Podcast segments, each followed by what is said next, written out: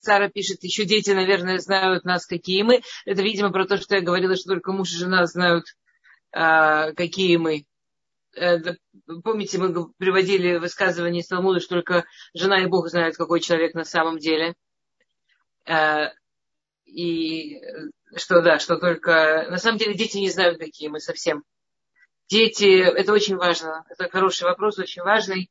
Э, дети воспринимают нас очень, они вообще нас не воспринимают.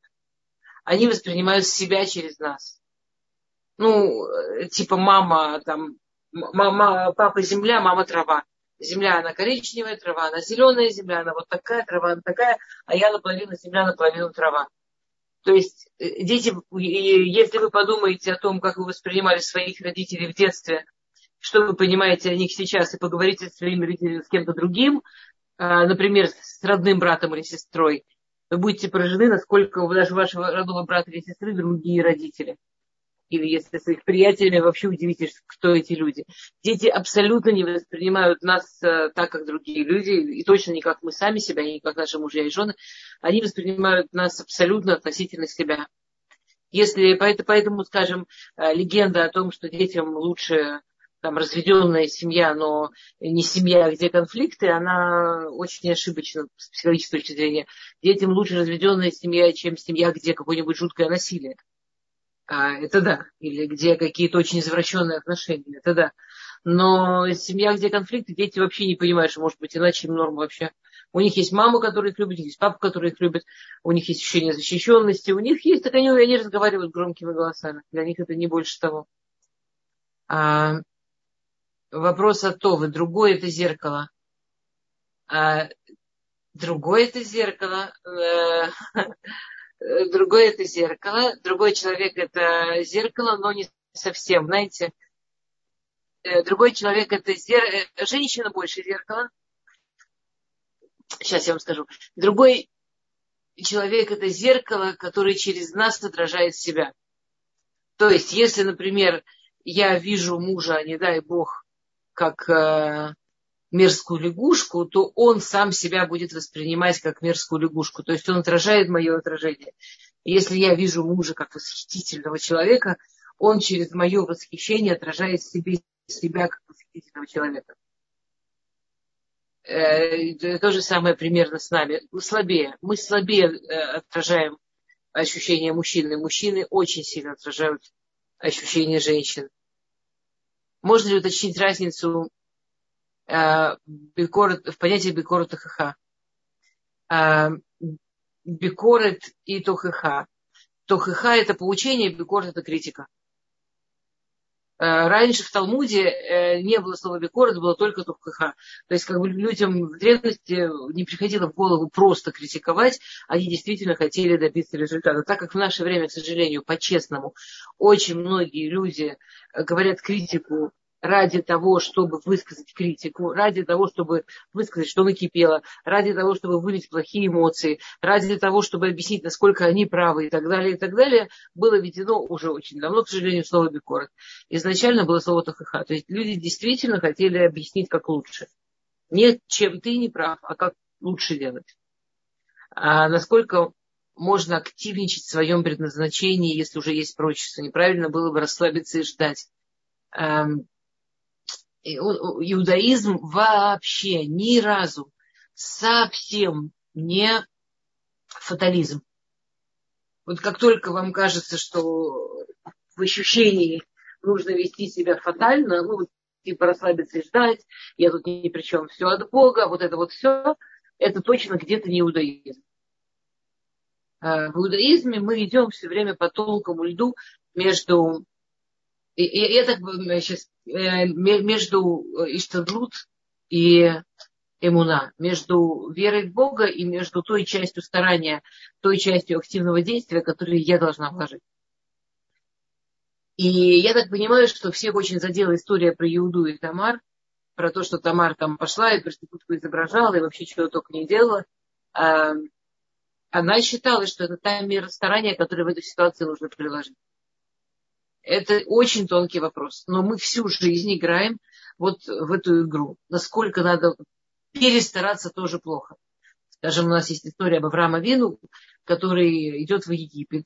Сара Имейну была потрясающе красивой женщиной, одной из трех самых красивых женщин за историю человечества. Она была как такая фарфоровая кукла, абсолютно белая и необыкновенно. А в Египте в того времени жили не современные арабы, а настоящие египтяне. Древние египтяне были негры, причем негры, потомки э, сына Хаба Мицраим, который отличался очень маленьким если вы вспомните, вспомните все эти фрески египетские, они же все на одно лицо такие. То есть они были очень невысокие, очень черные, очень костистые. Помните, они такие все. А, невысокие, черные, костистые такие э, люди с ярко выраженными там какими-то чертами.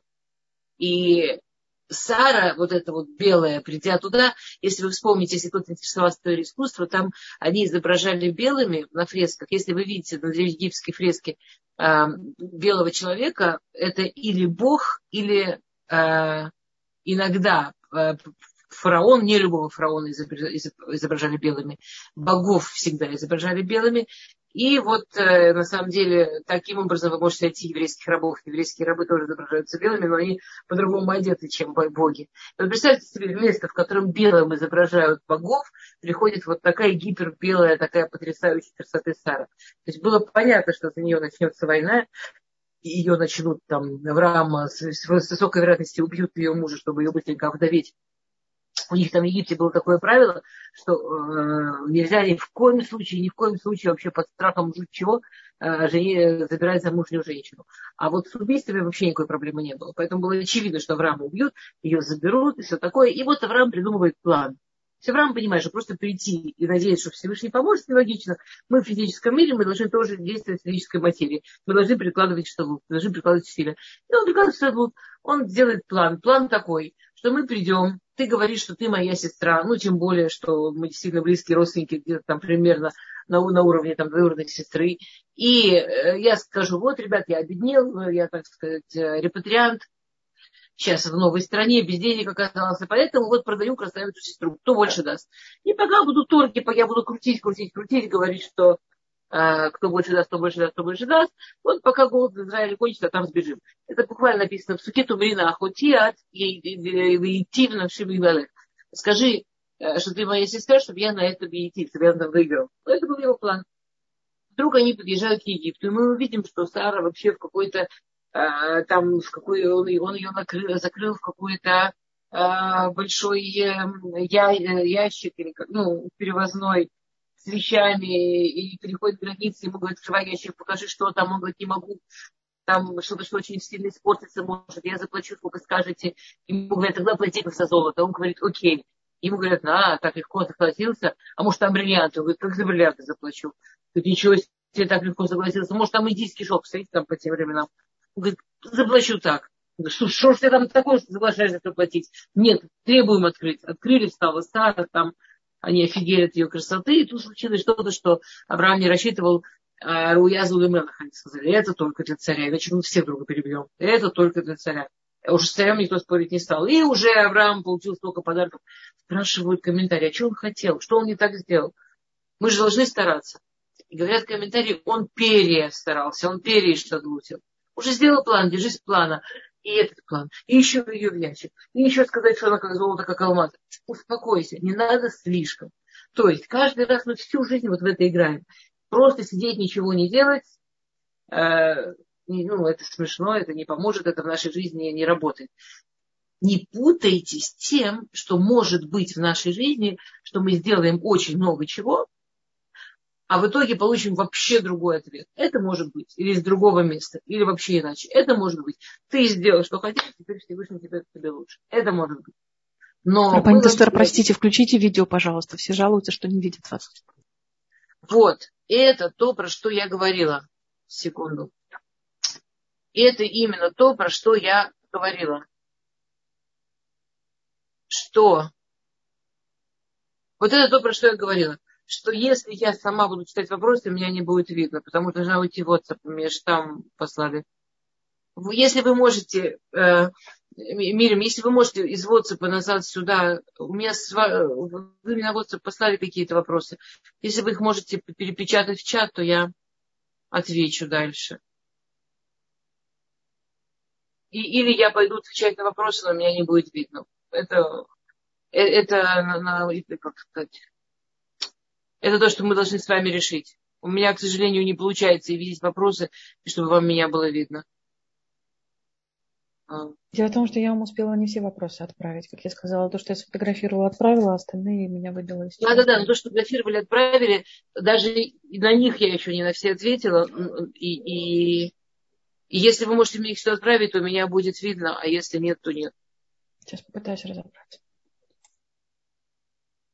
Окей. А. Видите, сюда никто, сюда никто вопросов не прислал. Видимо, никто не помнит. Там был такой чудесный вопрос, очень интересный, что э, типа чего, если я правильно помню, я сейчас попробую наизусть, если неправильно сформулирую, исправьте меня, пожалуйста, типа чего добились, что э, судье жизнь испортили, э, проституция, обман, манипуляция, зачем все это было? Я так понимаю, что это опять про историю. Сейчас, я, я сейчас задам, вот он, я нашла. Это а, из Ютуба был вопрос. Какой пример получения цели через обман? Проституцию, манипуляцию. Результат получения своей цели через обман и манипуляции. Жизнь судьи разрушена. Как вы можете это объяснить? Да, тем, что я, конечно, вот, э, вот это то, почему я так люблю вопросы. Что не, вот никогда не поймешь, как, как это нам не дано предугадать, как слово наше рвется предчувствие дается, как благодать, а кому-то, видите, даже предчувствие не дается. Мне бы в жизни в голову не пришло, что мое слово может вот так отозваться, э, в, в смысле, что э, проституция... Во-первых, не было никакой проституции, как вы, я надеюсь, поняли. Она переспала с одним человеком, со своим мужем, э, с человеком, который по закону считался ее мужем. Не было никакой манипуляции. Она послала ему э, все, что он ей оставил абсолютно дав ему его решение, хочет ли он, что он с этим хочет делать. Она сказала два слова, хакерна, узнай, пожалуйста, все. У нее не осталось никаких средств воздействия, ничего. А, поэтому я, конечно, ну вот, вот это замечательно, когда люди спрашивают вопросы, никогда в жизни вот, мне бы в голову не а, подумать даже в эту сторону. А, жизнь, я не знаю, разрушена жизнь человека. Ну, я не знаю, если бы мне предложили выбор должности или дети, я бы выбрала детей. А, короче, я, мне, мне очень э, как бы, тяжело э, лучше ответить. Я вижу в этом вопросе замечательную возможность проверить э, и объяснить себя более точно. Если это стало, если у вас все равно остался вопрос, напишите, пожалуйста, еще раз. Да, Мирим, может, вы можете действительно позвучивать, какие там вопросы еще есть, например? Или хотите, пошлите видите, мне вот дело, сюда, здесь в чат. Мне, мне их нужно будет перепечатывать, это будет пустая трата времени, мне кажется. Мы потратим время на урок. Смотрите, в чем дело. Здесь вопросы нет, были нет. как бы диалог. Это то, что вы говорили во время урока, были какие-то уточнения на ваши слова. И сейчас нет смысла просто к этому возвращаться. Это много было от Гаухар. Например, даже если мы эмпатичны, система контроля. Вот, вы, вы, вырывать из контекста я не, не, не вижу в этом смысла сейчас. Как правильно критиковать? Кризис менеджера не, не совсем понятно. Вот. Вы не видите вопросов, которые мы сегодня можем ответить. Рабанит я усп... я... У вас с интернетом что-то сегодня. У вас плохая картинка и звук. У меня что-то... Ага. Очень тормозит и показывает меня... красным. Угу. Кристина, у вас тоже так? Махните головой. Да, тоже плохо?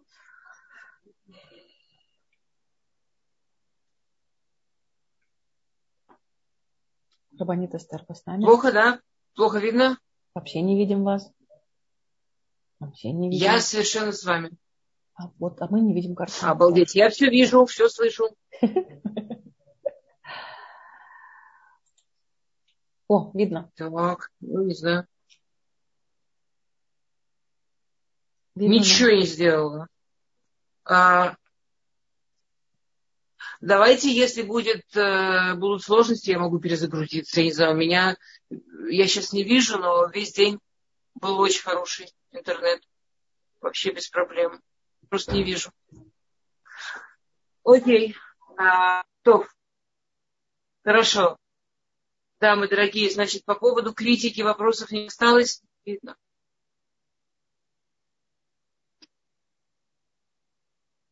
А сейчас? Как вам я? Видно, не видно? Не видно. Вы Хоть прекрасная, но как знаете, вот, вот как на картине. Видна, но недвижима. Причем очень красиво, и фас, и в профиль. Все нравится. Я движима. Окей, дамы, ну что вы скажете, давайте я перезагружусь. Как вам?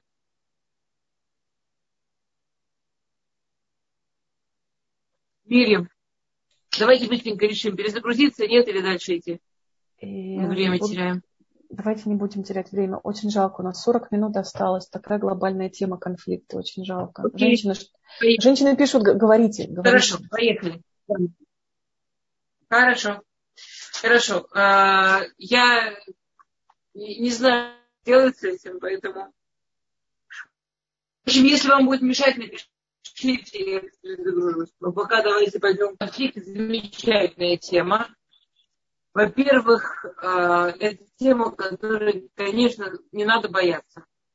А, как говорится, когда человек выбирает машину, разум никогда не выбирает машину, к которой нет мосах, э, как это, Э, шиномонтажа, ну, который, который негде чинить. Э, то есть, э, если мы выбираем машину, мы выбираем такую машину, которую мы сможем починить. Если нам кто-то скажет, эту машину невозможно починить, мы не будем думать, о, это идеальная машина, никогда в жизни не сломается. Мы же понимаем, что такого быть не может. То, чем пользуешься, так или иначе сломается. Ты этим пользуешься, оно сломается. Это относится к любой вещи если ты хорошо и долго пользуешься стиральной машиной, она где-нибудь может сломать. Любая вещь, которой действительно пользуется, у нее что-нибудь стирается, у нее что-нибудь там переходит в негодность. У нее что-нибудь там нужно а, посмотреть на это, еще раз починить, почистить. Это свойство любой вещи, которой пользуешься. Если наш брак, если наши отношения, это что-то, что реально используется, там обязательно должны быть вещи, которые тут и там надо почистить, которые тут, тут там надо обновить, которые надо посмотреть еще раз, подумать про них еще раз. А я, может быть, это часто говорю, но это правда, когда я вижу пару, которые сидят такие два абсолютно спокойных, холодных человека, я их спрашиваю, скажите, пожалуйста, а как вы ссоритесь? А, и они мне говорят, ссоримся? Зачем? Мы интеллигентные люди, мы не ссоримся. В моих ушах это не звучит интеллигентные люди. В моих ушах это, в ушах это звучит э, как похоронный марш. В моих ушах это звучит нам все равно. У нас уже там ничего не работает. Мы даже не ссоримся. Если я вижу пару, которые там огонь пылает, и вообще я не пугаюсь. Потому что там очень много огня. Да, важно, чтобы огонь пылал в правильных местах. Да, лучше бы этот огонь пылал как любовь, а не как ссоры. Но раз огонь есть, раз жизнь в этой паре есть, уже перевести ее в правильное направление, ну, во всяком случае, намного легче, чем разжечь огонь там, где он совсем-совсем потух. Не дай бог. А, и еще одна общая точка про ссоры, которую важно понимать. А, э, как-то человек говорит, это не мне, это другому психологу говорит, э, психологам ходят только люди, у которых там что, то что-то умерло, или что-то сломалось в жизни, и, или там что-то развелось, ну, какая-то трагедия. Честно говоря, это неправда. Потому что в цивилизованном обществе, как вы знаете, там все, все если тут у нас есть люди из Америки, из Европы, вы знаете, что очень многие ходят к психологам не потому, что что-то ужасное, а потому что хотят, чтобы было лучше, чтобы было чище. Но даже но, но, но он прикольнулся. Этот психолог, он говорит, да, вы правы. А он говорит, вот видите, а мне психолог не нужен. Он говорит, вам психолог не нужен, потому что вы не женаты, и поэтому у вас нет угрозы развестись. Но вы живы, у вас есть возможность умереть, у вас есть близкие живые люди, они тоже могут умереть. Что вы такое говорите? И он говорил им очень простую идею, что никогда в жизни мы не можем подняться на следующую ступеньку, если мы не напряжем ножку, чтобы ее поднять. Все трудности, все сложности, все трагичности, которые нам дает Всевышний в жизни, он дает нам для того, чтобы мы могли подняться, чтобы мы могли из этого выйти лучше, чтобы могли чему-то научиться. Опытным водителем называется не водитель, который провел часов миллион, за рулем миллион часов. Опытным водителем называется водитель, который побывал в разных ситуациях. Может быть, даже в каких-то дорожных тяжелых ситуациях. И чему-то из этого научился. И уже сможет в следующий раз правильно отреагировать. При этом водитель, который, например, э, а, если а, вы были, не дай бог, а чего не дай бог, если вы сегодня провели время за рулем, без не дай бог, вы сегодня провели целый день за рулем, например, это значит, что точно, хоть, хотя бы мини, но какие-то непростые ситуации на дороге вас пару раз были. Если вы это даже вспомнить не можете, то это не называется опыт. Вы его не переработали. Но если вы, там, доехав до дома, дали себе несколько минут закрыть глаза, восстановить, как это было, оценить, вот тут я сделал правильно, что я там объехала, а вот тут я сделала неправильно, надо было тормознуть. Или надо было там резко резче отреагировать. Ну, что-то, какой-то вывод вы себе вспоминаете, в голове прокручиваете, выводы себя делаете, вы становитесь более опытным водителем. Вам будет легче, после нескольких таких раз автоматически легче а, справляться с трудными ситуациями на дороге. Если вы просто это пролетели и забыли, вообще ничего об этом не подумали, никак не проанализировали, никуда это в голове не положили, ничего не изменилось. Ну, просто в жизни была какая-то небольшая сложность, вы ее пролетели, пролетели. То есть нельзя сказать, что все трудности делают человека умнее, опытнее, а, более, более успешным. Но все трудности, которые переработаны, проанализированы, у них есть хороший шанс сделать нас лучше, выше и так далее, и так далее. Если это касается семьи, все конфликты, они всегда что-то, чтобы подняться выше. Что-то, чтобы за... сделаться лучше. Сделаться лучше как пара, сделаться лучше как семья. А в конечном итоге вот эта вот техника все под ковер, да, все под ковер, ничего не обсуждаем, очень редко приводит к хорошим результатам. Очень-очень редко. А, Теперь я очень сегодня буду много пользоваться тем, что написано в книжке. Те, у кого она есть, можете это сделать вместе со мной, тогда у вас будет прямо потом а, конспект нашего урока. А, и я тут предлагаю такой тест. Я, у нас сейчас не будет на это время, но если у вас будет время на это потом, это будет классно сделать. Я вам дам полминуты просто подумать, хорошо? Здесь я прошу написать вам, я сейчас просто из-за того, что мало времени, дам а, полминуты просто подумать. Значит, тест такой. Скажите, пожалуйста, вот представьте себе, подумайте об этом. А, как вы ссоритесь и как вы миритесь. И тут я прошу написать прямо по пунктам, скажем, пять пунктов, как вы ссоритесь, пять пунктов, как вы миритесь. Вот давайте я дам минуту, чтобы вы подумали, как вы обычно ссоритесь, пять пунктов, как вы обычно миритесь, пять пунктов.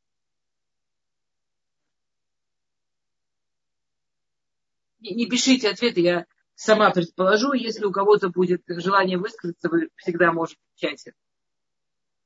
Я позволю себе предположить, что часть группы несложно, но смогла, смогла написать, как вы ссоритесь. По пунктам, как вы ссоритесь. А, у группы возникла мысль, что это значит, как мы ссоримся, каждый раз по-разному. А, но часть группы смогла сообразить, что, что я имею в виду, что на самом деле у нас, да, у всех есть какая-то отработанная технология ссоры, и если мы ее осознаем, нам легче ее управлять, и какие-то пункты примерно написать. Я сейчас даже не о том, что если вы женщина, то вы написали «он начинает» или что-нибудь такое. Ну, не важно сейчас как, но как-то вы это написали. А, я осмелюсь предположить, что очень мало кому удалось действительно написать пять пунктов, как вы миритесь. А, и, и, и даже два пункта, как вы миритесь. Возможно, некоторые из вас, сколько нас тут, а, ну, скажем, плюс-минус, да, э, возможно, у нас прям может статистику делать. Возможно, некоторые из вас написали там, я всегда прошу, я, я, я, я всегда первая прошу прощения, и на этом все закончилось.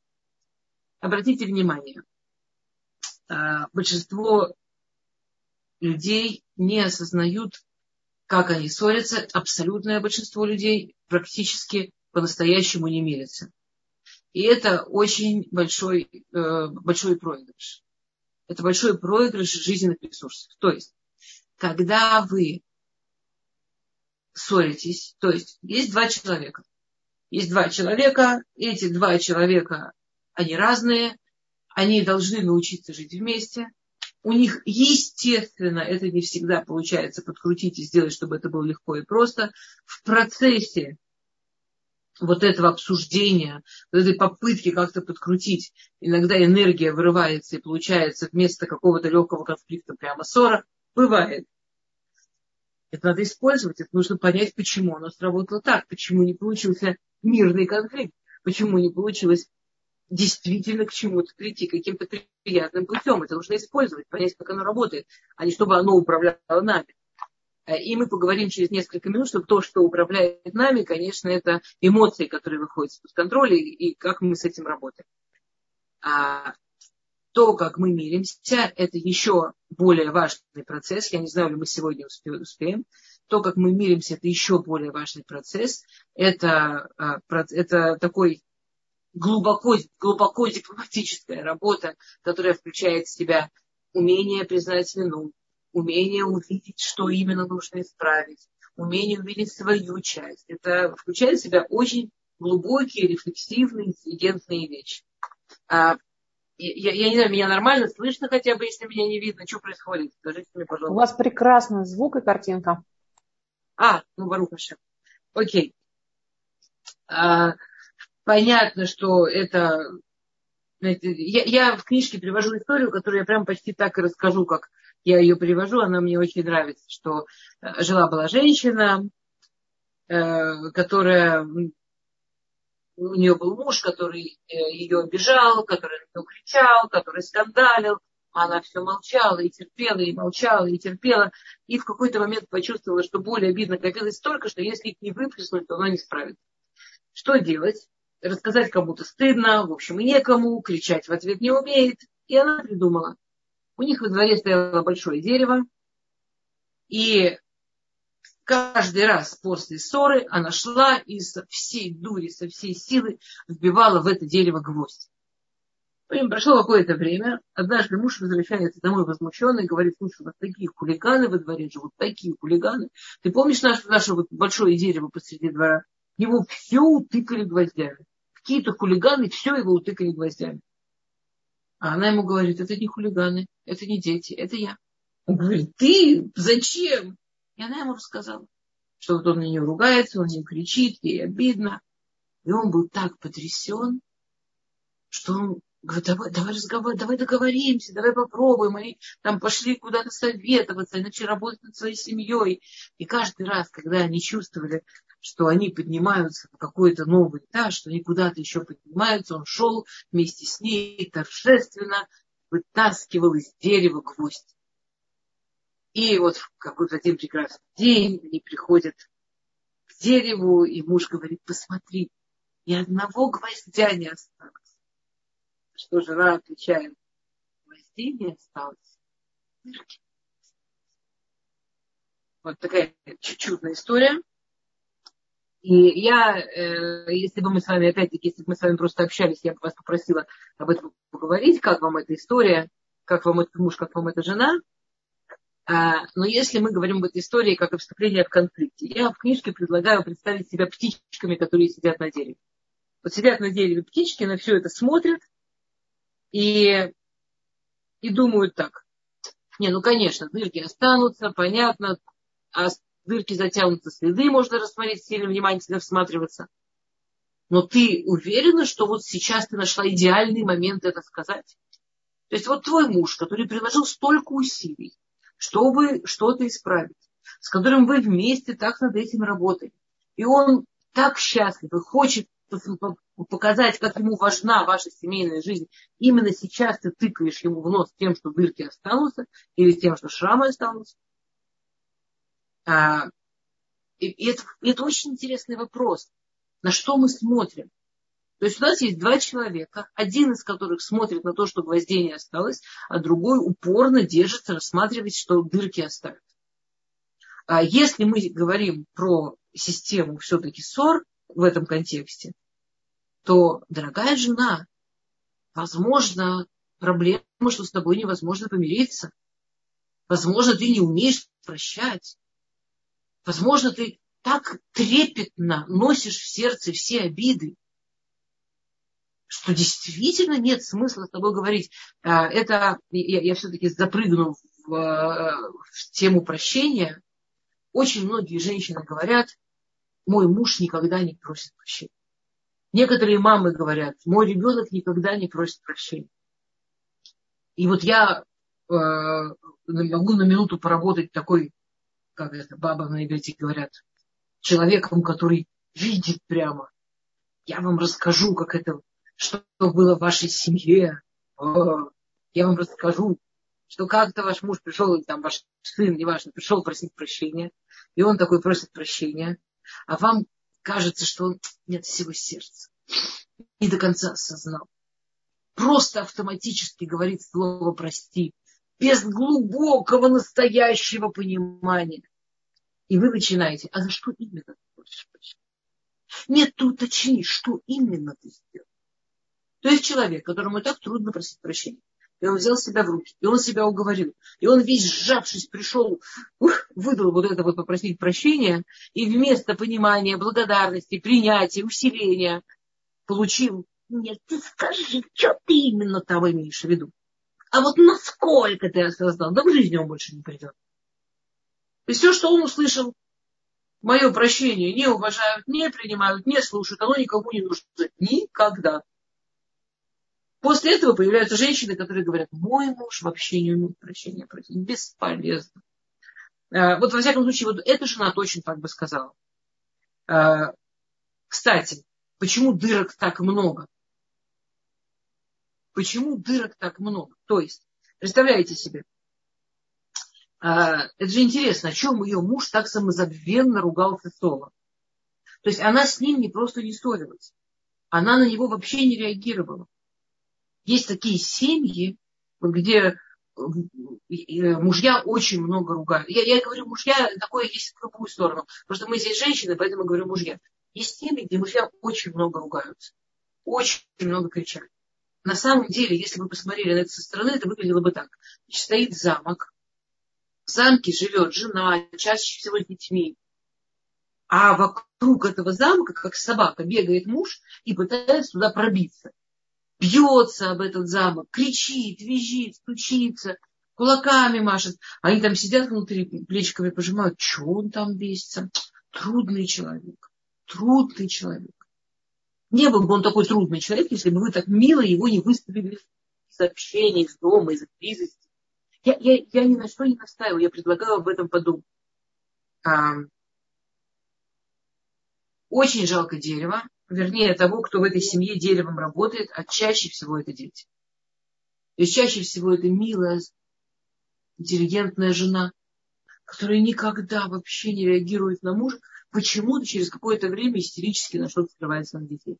Ну, потому что люди живые, не срываться не могут. То есть, а, не вступать в конфликты, дело бесполезное. У нас полезное дело – это разобраться со своими эмоциями и с тем, как конфликты построены. Это то, что может действительно принести пользу. А, споры. Во-первых, споры в принципе надо разделить на плохие и хорошие. То есть многие люди представляют себе, что идеальная пара, муж и жена, они всегда думают одинаково, чувствуют одинаково, и вообще один человек. Вообще одна личность, человек сам с собой не спорит, поэтому в идеальной семье люди спорят. Я даже слышала чудесную фразу, если уже начало ломаться, все равно не починишь. Если начались конфликты, надо быстро разводиться, потому что все там ничего не получится. Вот если так думать, не получится ни с кем и никогда. Во-первых, мы сами с собой замечательно ссоримся. Замечательно мы сами с собой ссоримся. Я не знаю, как вы, я с собой ругаюсь в среднем 10 раз в день. У меня с тобой куча всяких конфликтов и несогласий. Я сама с собой много раз за день думаю, нет, нет, не вот так, а вот так, а почему так, а может так, а еще у меня для тебя вот такие вот данные в эту мысль и в это, там, к этому подходу и так далее. И, и, ничего мы сами с собой мирно не живем.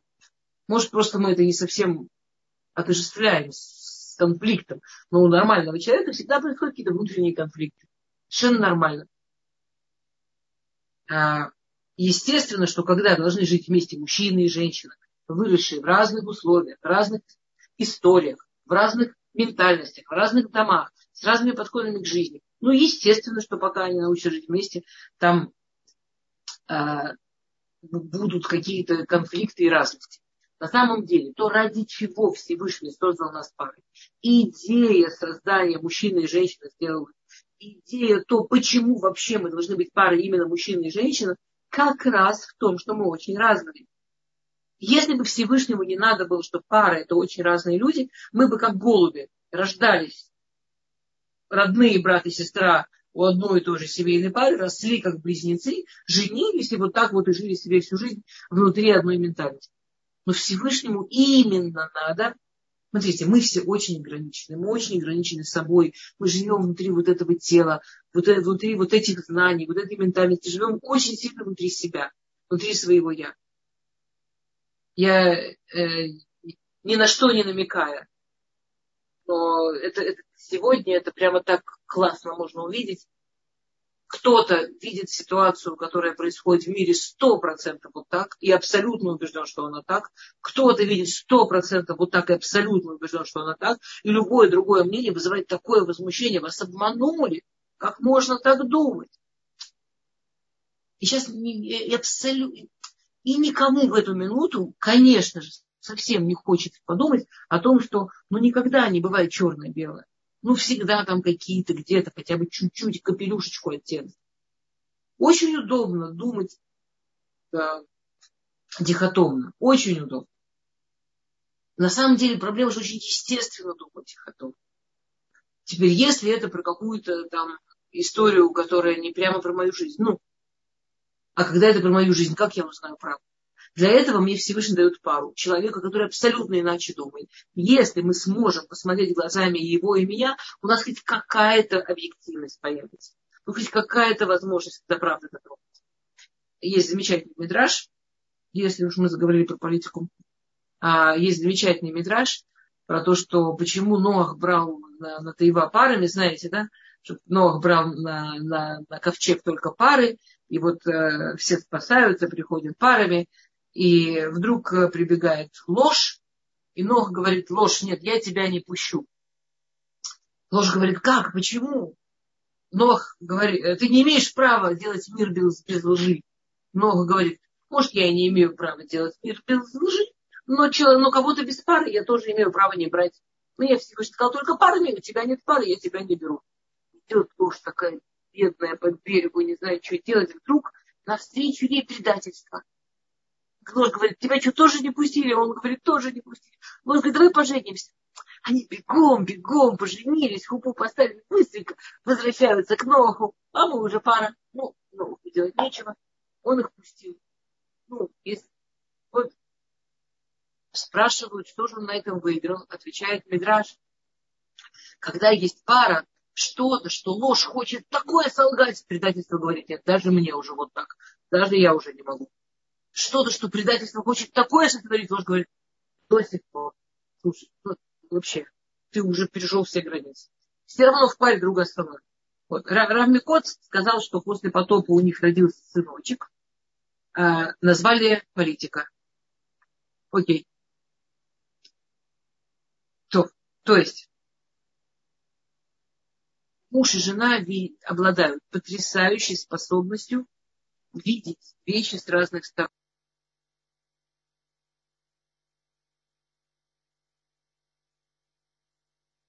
Рабанит Эстер, мы вас не слышим.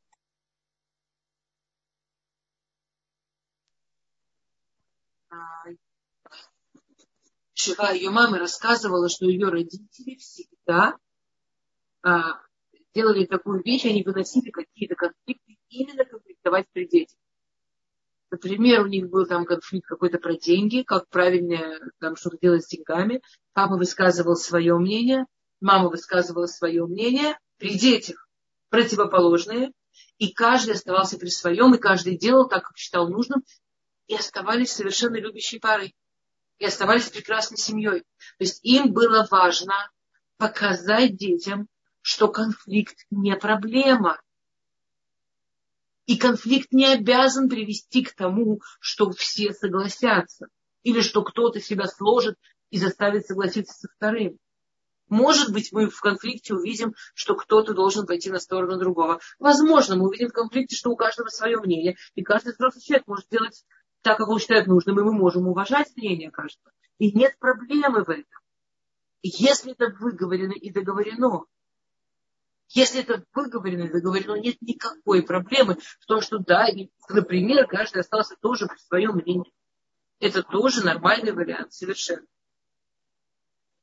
А, мы,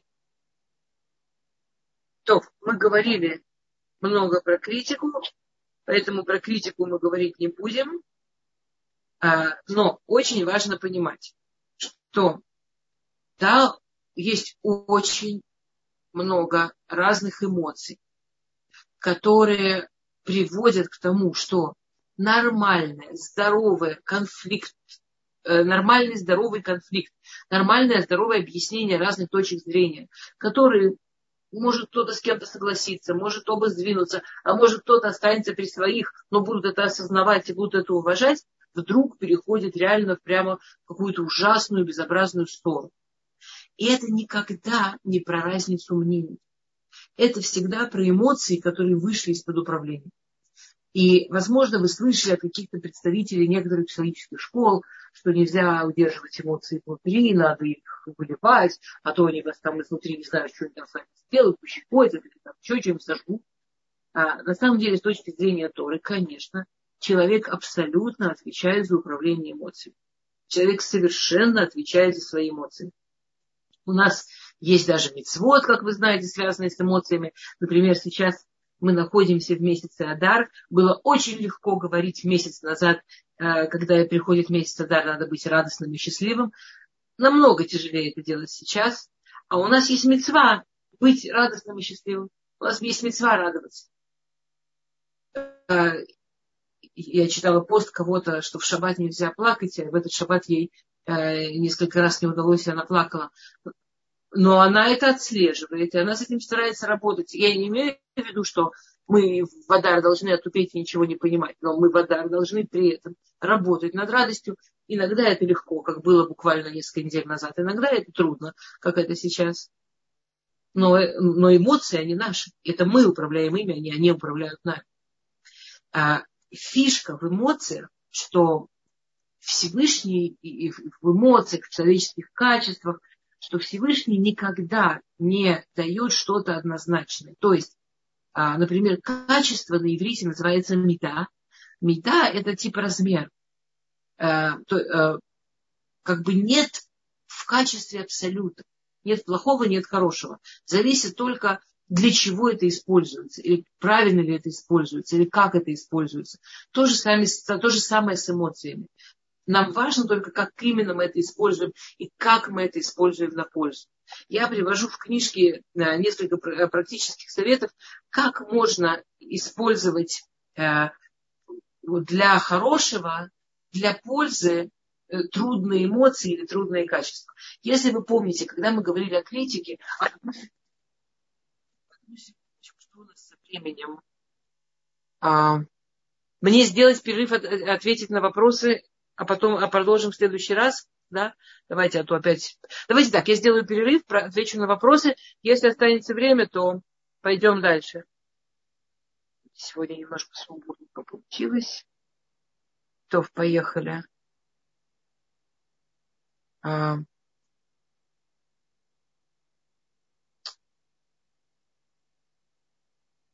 а, как быть, если тебе по всему восхищенному виду и блестящими глазами говорят, вот смотри, что я ради тебя сделал, и ждешь, что ты упадешь от счастья, а в твоих глазах это что-то а, очень а, недотягивающее. И ты как бы играешь в радость, а люди уличают тебя в неискренности, потому что я плохая актриса. Людей оскорбляет фальш. Как реагировать в следующий раз, чтобы дать приятную эмоцию? Ну, э, очень хороший вопрос. Да? Э, скажем, если э, э, есть большая разница, это люди, эти люди женщины или мужчины. Потому что обычно фальши все-таки намного чаще уличают женщины. Мужчины им обычно, если, то есть если женщина сомневается в вашей искренности, она действительно сомневается в вашей искренности. Если мужчина сомневается в вашей искренности, 95%, что он просто хочет, чтобы вы ему еще раз сказали, что вам все очень нравится. И это ему не важно, какая вы актриса, он просто просит еще одну похвалу. И, но Гаухард сказал очень важную точку, что у нас есть такая важная точка, это работа над собой. Человек для меня что-то сделал. Не идеально, но он для меня постарался. Сначала найти внутри себя место, которое умеет быть благодарным за то, что для меня постарались. Место, которое умеет быть радостным за то, что меня видят и хотят меня порадовать. И уже реагировать из этого места. Это в идеале, это желательно. А, у нас с мужем принято выяснять, кто виноват, извиняться друг перед другом. Мы, перестаем разговаривать на 3-4-5 часов, потом потихоньку перезапускаем общение, потом никаких надувашек, возврата к предмету спора. Замечательно. А, меня бы, меня бы, конечно, больше интересовало, как именно вы потихоньку перезапускаете общение, насколько это осознанно, кто это делает первый и так далее, но, в принципе, классная система. А просьба о прощении может быть выражена не только просьбой о прощении. Да, Свет, про класс. И, и, ну, я не, если хотите поподробнее, может. В основном мужчины не признают, что они виноваты, и тем более их тяжело уговорить обратиться за помощью к профессионалам. А, в основном мужчины не признают, что они виноваты. Да, мужчинам очень тяжело признать, что они виноваты, тем более, что они знают, что они должны признать женщине, которая в это вцепится и, и убедит их, что они что вообще они всегда виноваты. А, ну и вообще они солнце ясное, они в принципе всегда правы, в принципе во всем разбираются. А, знаете, с одной стороны, это известное место, что мужчин тяжело говорить, обратиться за помощью к профессионалам. С другой стороны, вот я как профессионал, который много лет работает в этой области, должна вам сказать, что э, у меня клиентов мужчин, ну вот как минимум не меньше, чем женщин. Обращаются ко мне мужчины, по-моему, чаще, чем женщины. Не могу сказать, что у меня прям статистику веду, но очень-очень часто обращаются мужчины. И почти никогда не бывает, что, скажем, если женщина ищет, как сказать мужчине, и, и, делает это уважительно и приглашает его так, чтобы это не звучало, пойдем тебя исправим, пойдем тебя починим, пойдем сейчас тебя сдадим, чтобы тебя переделали, это в обе стороны, конечно. То мужчина сопротивляется и не приходит, а вот уже когда они приходят, обычно они работают а, намного более старательно и радостно, и вообще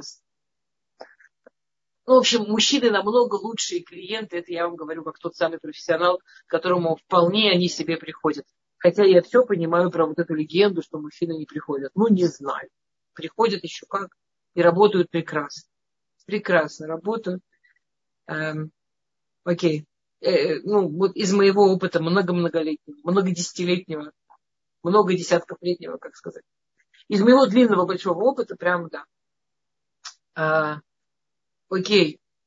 Если нет больше вопросов, то у нас есть еще несколько минут. Да, давайте пойдем дальше, вы не против. Но мы все равно сегодня эту тему не закончим, девочки. Мы тогда, Мирьям, мы тогда напишите, пожалуйста, на следующий урок а, опять про великие битвы, вторая часть, хорошо? То есть следующая, следующая тема на следующий урок – великие битвы, вторая часть. Не да, архитектура потому, семьи. Никак, да, никак не, не успеем. Ну, если, если вдруг, хотя я, мне кажется, я так быстро говорю, стараюсь, куда. Не, не, а, мне кажется, тема конфликтов это вообще очень актуально сейчас. И помириться, и все вот это вот. И все вот это. Давайте, давайте Великие битвы, вторая часть. Давайте. Звездные, Звездные войны, эпизод пятый. Да, точно. Эпизод второй у нас будет. А, то есть, обратите внимание, мы когда говорили, я, я сейчас начну, чтобы эти несколько минут. Ой, подождите, тут Таня. Слегка, тут Таня тянет руку, сейчас включу микрофон.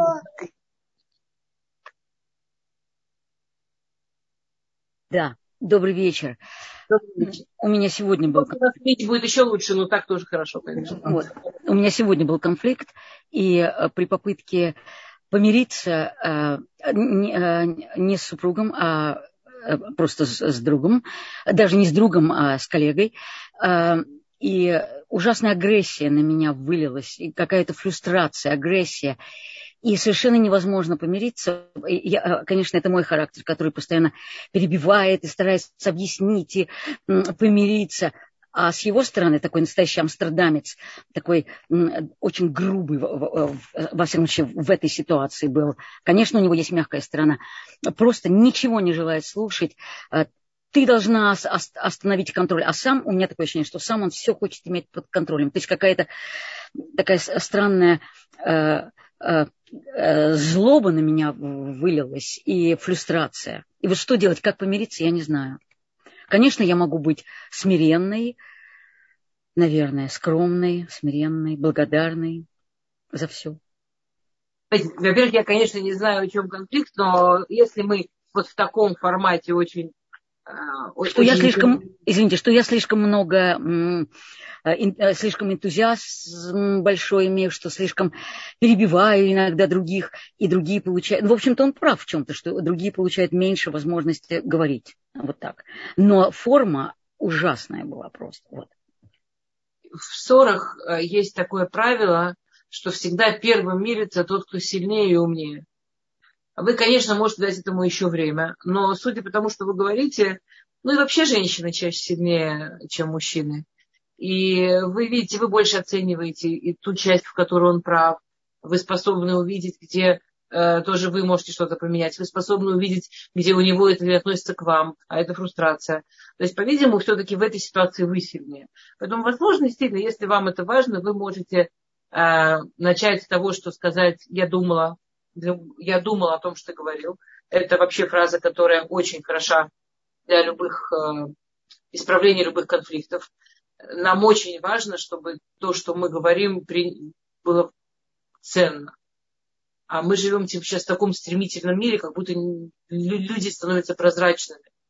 А, это очень обычно дает человеку то, что он искал.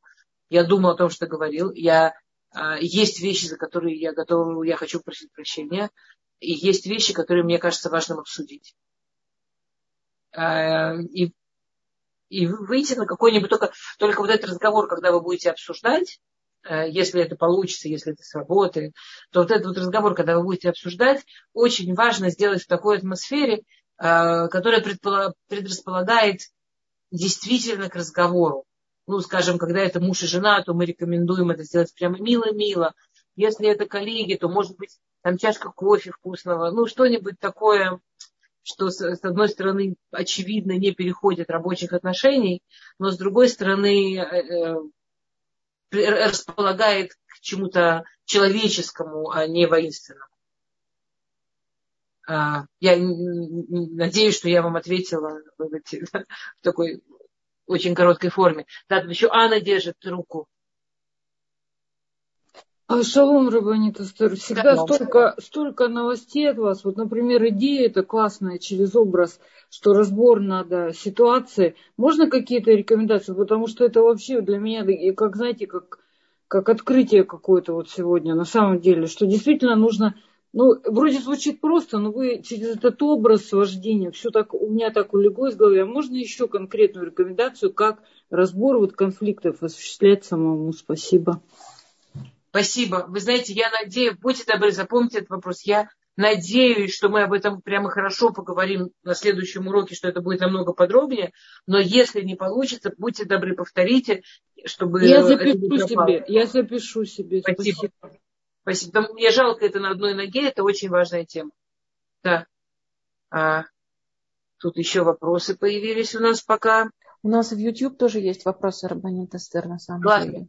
Давайте я сейчас быстренько а, то, что, что делать с ощущением... Э, критика такая громадная тема, пока ее усвоим. да, это да.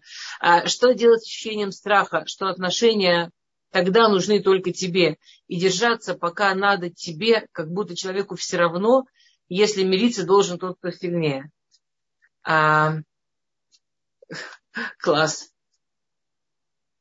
Это очень важная часть, что если я сильнее, это не значит, что надо только мне. Это просто значит, что я сильнее.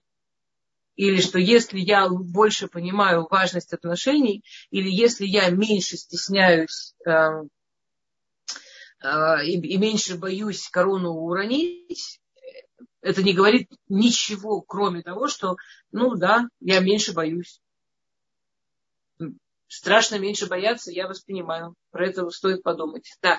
Мирим, что, что у нас в Ютубе? Вот я из Ютуба вам скопировала в чат, посмотрите. Хотите прочитать, что я... Да, да, да, да. Шалом да. Рабанит, у нас с мужем разные мнения в политике. Если высказываю свое, то мы спорим. Э, может, мне не стоит ничего доказывать. Пусть думает, как хочет, а я буду думать, как я хочу. Бесполезно же? Спрашивает Лейла. Э, это, смотрите, это вот э, очень классно, особенно если это обговорить. То есть если буквально немножко поговорить о том, что как это замечательно, что мы настолько здоровая пара, что у нас могут быть разные мнения, например, в политике, и мы можем осознавать, что лучше это не обсуждать, каждый думает, как он, и уважать это, и жить дальше. То есть, э, скажем, главное, чтобы это не было чем-то заметенным под ковер что вот мы сидим как мышки, каждый там со своим, а оно постепенно прямо, и в какой-то момент вдруг, я же тебе говорил, и вдруг непонятно откуда какая-то там валится информация. Или вот, а, то есть если это обговорено, что вот у нас есть такая тема, о которой мы по-разному думаем, и мы достаточно взрослые, достаточно уважаем друг друга, чтобы дать друг другу возможность думать, как он, и это не влияет на наши отношения, и мы разумно считаем, что не стоит это обсуждать, то это прекрасно. Но если это что-то, что замалчивается, тогда это э, бомба замедленного действия. Это понятно, в чем разница, правда? Да? Я, я надеюсь. Э, надеюсь, еще есть один вопрос. Галит, остановите, пожалуйста, когда нам нужно будет сворачиваться. Я вижу, что пока рабаницы пора нету. Вопрос тоже из YouTube. Подскажите еще. Если не получается принять сына от первого брака у мужа, сына мужа, ненависть к нему, ревность, как быть? Это негативно влияет на мою семью, и муж обижается. А, послушайте, нужно разделить, в этом вопросе нужно разделить две темы. Это, конечно, не совсем тема нашего урока. У нас будет вот урок дальше про архитектонику семьи. Я готова об этом поговорить подольше. Но я сейчас буквально двумя фразами. Первое. Дорогие дамы, все, кто выходят замуж за мужчин с детьми, будут к ним ревновать. Вот так построены женщины. У нас забирают нашего личного мужчину, наше личное его личное время – а, вот так. И любому думающему человеку потом должно быть очень стыдно, потому что при этом мужчины, которые женятся на женщине с ребенком, а, вполне способны принять этого ребенка и нам намного-намного легче и не испытывают ревности в большинстве случаев и так далее, и так далее. Причем женщины воспринимают как само собой. Ну, естественно, что моего ребенка, как его не любить, а его ребенка, ну, и так далее. А, Э, это что-то, что я считаю, что нам, как виду, женщинам, должно быть за это немножко стыдно, что мы не умеем, а они умеют. С другой стороны, вот так Всевышний сделал, это наше испытание. А это что-то, что, да, испытание любой женщины, вышедшей замуж за мужчину, у которого от первого брака есть ребенок или дети, и это что-то, с чем необходимо работать. Это ребенок, это часть него, что бы вы ни сделали, кроме как научиться любить или научиться принимать, или научиться хотя бы спокойно плюс относиться к этому ребенку, будет решать ваш брак. И тут нет никакого выхода, кроме работы над собой. Этот ребенок, это его ребенок, это часть него. Все время, всегда все время честно думать, а если бы речь шла о моем ребенке, как бы я себя чувствовала. И и, и я очень, ну, знаете, есть такие женщины, не про нас, не про кого будет сказано, которые ради новой семьи готовы куда-то отправлять ребенка от предыдущего брака. И это ужасная трагедия, которая дети за нее платят всю жизнь.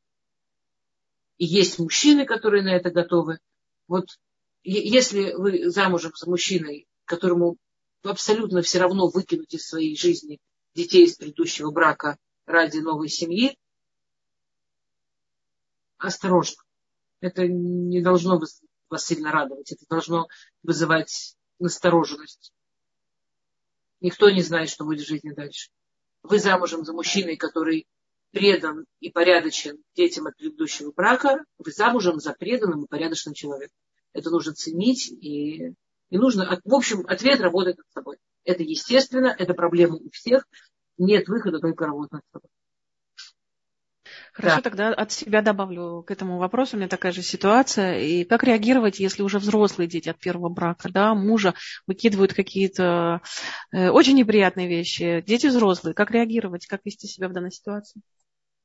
Смотрите, если вы изначально э, проработали ревность, проработали, что у вас у вашего личного мужа забирают ваше личное его свободное время и так далее, это значит, что вам удалось построить какие-то свои личные отношения с этими детьми, взрослыми.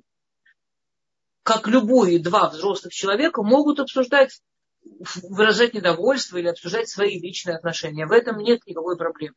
Если у вас нет личных отношений, то, то у вас нет возможности ничего обсуждать. Настраивать мужа против его детей, это вряд ли стоит Спасибо, Двор. Вы можете задать ваш вопрос. Я хотела сказать о том, что у меня нет э, не, не своих детей, но мой единственный, наш единственный сын, он провоцировал. Было, был такой период, что он просто провоцировал меня э, очень грубо, резко. Это просто надо пережить. Это просто надо пережить. И если мы это переживем и удержим это не просто сохранить лицо, это сохранить жизнь, это сохранить семью. Он вернется к вам с повинной головой, пусть он об этом даже не будет говорить, хотя мой, мой уже говорит. Я просто вам говорю, вам надо просто выдержать это. Они могут провоцировать. Вот я так думаю. Извините, что я вмешалась. Простите, пожалуйста. Во-первых, спасибо. Спасибо за ваш опыт.